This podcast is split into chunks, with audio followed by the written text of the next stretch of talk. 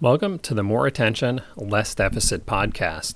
This episode is Non Traditional Treatments Separate the Wheat from the Chaff. There are lots of non traditional treatments available for ADHD, most of which have no benefit. It's important to know what to look for when deciding whether a potential treatment has any chance of being effective. The book, More Attention, Less Deficit Success Strategies for Adults with ADHD, is available at addwarehouse.com and pretty much everywhere else. But if you enter coupon code 19380, my zip code, at addwarehouse.com, you'll save 25%. I'm psychologist Dr. Ari Tuckman, author of More Attention, Less Deficit and Integrative Treatment for Adult ADHD, a practical, easy to use guide for clinicians. For more information about either book, archives of this podcast, links to past presentations, handouts, and information about upcoming teleclasses and presentations, check out adultadhdbook.com. I'm often asked what I think about various non traditional treatments for ADHD. I'm happy to share my knowledge and inform other people's decisions so they can make the best choices possible. There's all sorts of information out there, much of which is untested and unproven. So, my goal in this podcast is to talk about how to evaluate how likely a proposed treatment is to actually be helpful. Despite the grand claims made by the people who sell non traditional treatments, there's absolutely no cure for ADHD. As with diabetes, treatment means lifelong management. Most people see at least some improvement in symptoms with age, but getting older isn't exactly a treatment. As for the various non traditional treatments, I've seen very little evidence to give me much faith in their effectiveness. The research that does exist for most of these treatments could be called pseudoscience at best or junk science at worst. It's possible that some of these interventions may work for a few people, but that doesn't mean that they'll work for other people. And let's face it, most of us don't really care that much if some treatment supposedly helped the people in this study group. We want to know how likely it is to help us.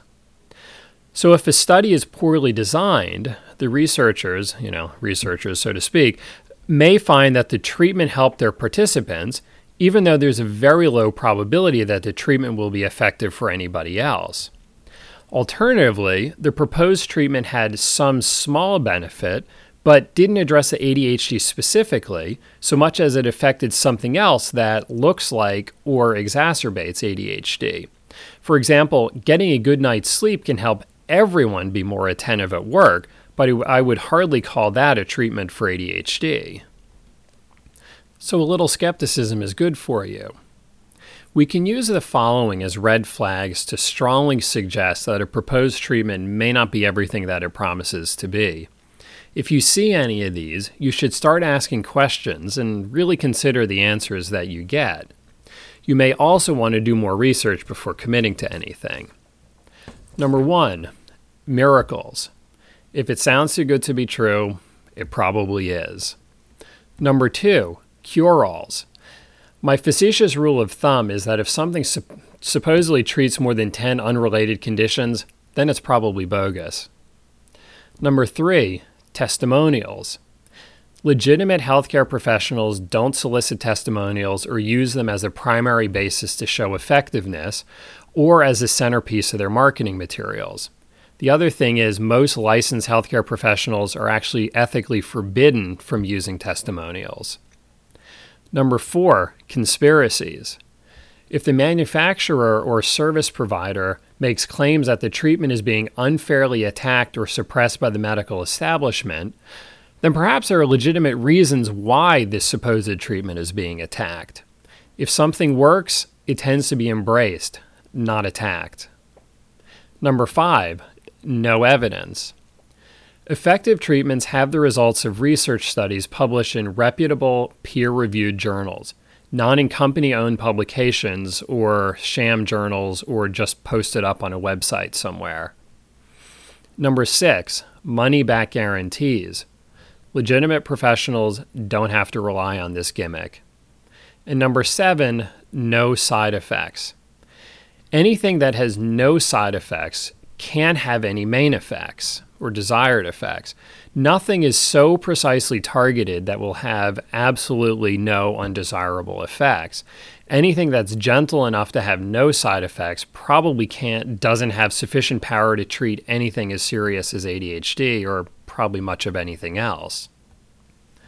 If a proposed treatment has any merit, it should be able to show those results in a double blind, placebo controlled study, and preferably in more than one of them, actually. This is the gold standard for proving that a treatment has benefit. These studies are not easy to pull off, but they do pr- produce results that are much more reliable.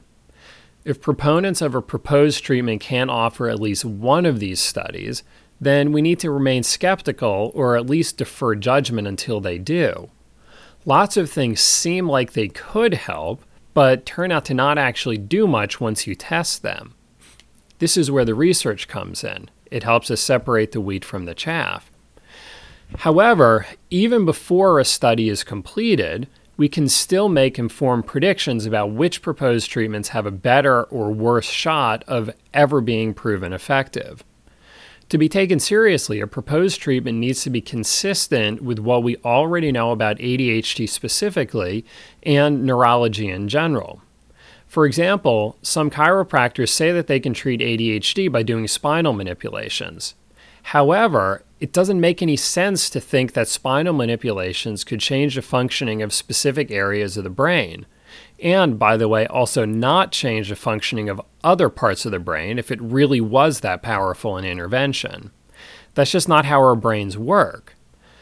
If a proposed treatment is inconsistent with what we know about brain functioning, then that means that we would need to change the entire field of neurology in order to believe that this new treatment could work just in terms of creating consistency. Rather, it seems much more likely that this new treatment is wrong rather than the broader field of neurology. So it isn't a matter of waiting for studies to be completed in these cases, since no study is likely to ever prove some of these theories. Some of the proponents of new treatments also face a fundamental problem of plausibility. Given the billions of dollars of research and thousands of talented and educated people working in this area, is it really reasonable to believe that someone outside of or new to the field could suddenly find a cure or treatment that nobody else did? For example, the product on or the packaging on one product claims to have been invented by a school teacher as if you know that gives it some credibility. Now although granted a school teacher may be very familiar with the effects of ADHD in the classroom it's still hard to see why this would enable her to create an effective treatment for it. So just because I've been driving for 20 years doesn't make me qualified to invent a revolutionary new engine a little common sense should go a long way in helping you sort out what sounds legit and what sounds questionable. Now, some people say there's no harm in trying these non-traditional treatments first, since, you know, someone could always try more accepted treatments if they don't work. I have to say, I, I disagree. Trying a treatment with dubious or untested effectiveness has several potential disadvantages. Number one, it bets on the long shot if we have treatments that are proven to work and proposed treatments that haven't been proven, it seems unreasonable to start with a long shot first. Number two, it delays better established treatments. So, even if a non traditional treatment were completely free and had absolutely no side effects, there is still a price paid in terms of additional struggles and suffering that could have been prevented or reduced by employing more effective treatment during that time. This price needs to be factored into your decision making. You know, are you willing to tolerate being essentially untreated for this period of time? Number three, unproven treatments waste money that could be better spent. Whatever gets spent on less effective treatments isn't available to be spent on more effective treatments. And fourth and finally, untested treatments create unfounded pessimism about better established treatments. Getting little or no benefit from an untested treatment can be dis- can be demoralizing to some people, causing them to delay or avoid trying treatments that are known to be more effective. This is a real loss. So, when you put all of these reasons together, there is indeed harm that can come from untested treatments. I'm not saying that you shouldn't try them, but if you do, you should be clear about the potential costs. Of course, if we're going to talk about non traditional treatments for ADHD, we have to cover all the natural remedies that are out there. Now, I will freely admit that this is a pet peeve of mine, but God, it makes me absolutely crazy when people say that some remedy is safe because it's natural. This makes absolutely no sense since there are millions and millions of naturally occurring substances that are incredibly dangerous or even lethal. For example, cyanide compounds are produced by certain bacteria, but I wouldn't recommend eating much of this natural substance. I also wouldn't recommend, you know, eating a turkey sandwich that has been sitting out in the sun and has all sorts of natural things going on with it. Or radon that is naturally occurring in the ground, and yet most of us wind up testing for it before we buy a house. Uh, the implication that these proponents use is that natural substances are somehow superior to those manufactured by humans, but that's clearly not always true. So, you know, just to beat a dead horse here, if natural substances are so wonderful, then our cities are wasting a whole lot of time filtering and purifying our drinking water and thereby depriving us of all sorts of interesting natural substances. I think it's also worth pointing out that sub- some substances occur in nature that are also manufactured by humans, such as certain vitamins and supplements. Even here, natural sources are, aren't necessarily better. If the two substances are chemically identical, then there's no difference between the naturally derived one and the one made in the lab. There may be purity differences or absorption differences, um, since you know how it's produced may affect how your body absorbs it, but you still can't say that there's one better than the other. Now, I will certainly not say that I defend every practice of the pharmaceutical or chemical companies. I mean, seriously. But I become instantly skeptical when I see something that says that a product is superior because it's natural. It's a naive logic that makes me wonder about every other claim associated with this product. As for the various herbal remedies that are available, none have been found to have much of an effect on ADHD. However, they can affect other body processes or how you metabolize other medications or even other herbal treatments, so you should keep your physician up to date on what you're taking. So, bottom line here, my advice to clients or whoever is to start with what we know works, then experiment with some of these other interventions if they feel like they want to give some alternative options a try.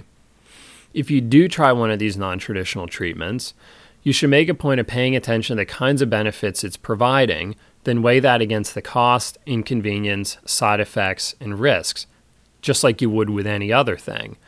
You know, as I've said before, I'm all about making well informed, thought out decisions. If you do that, you're most likely to be successful. Our next episode will be The Relief of Being Diagnosed. Wow, that explains a lot. After years of falling short, it can be a relief to have an explanation for those difficulties that isn't a character indictment. This is equally true for the person with ADHD as it is for his family members.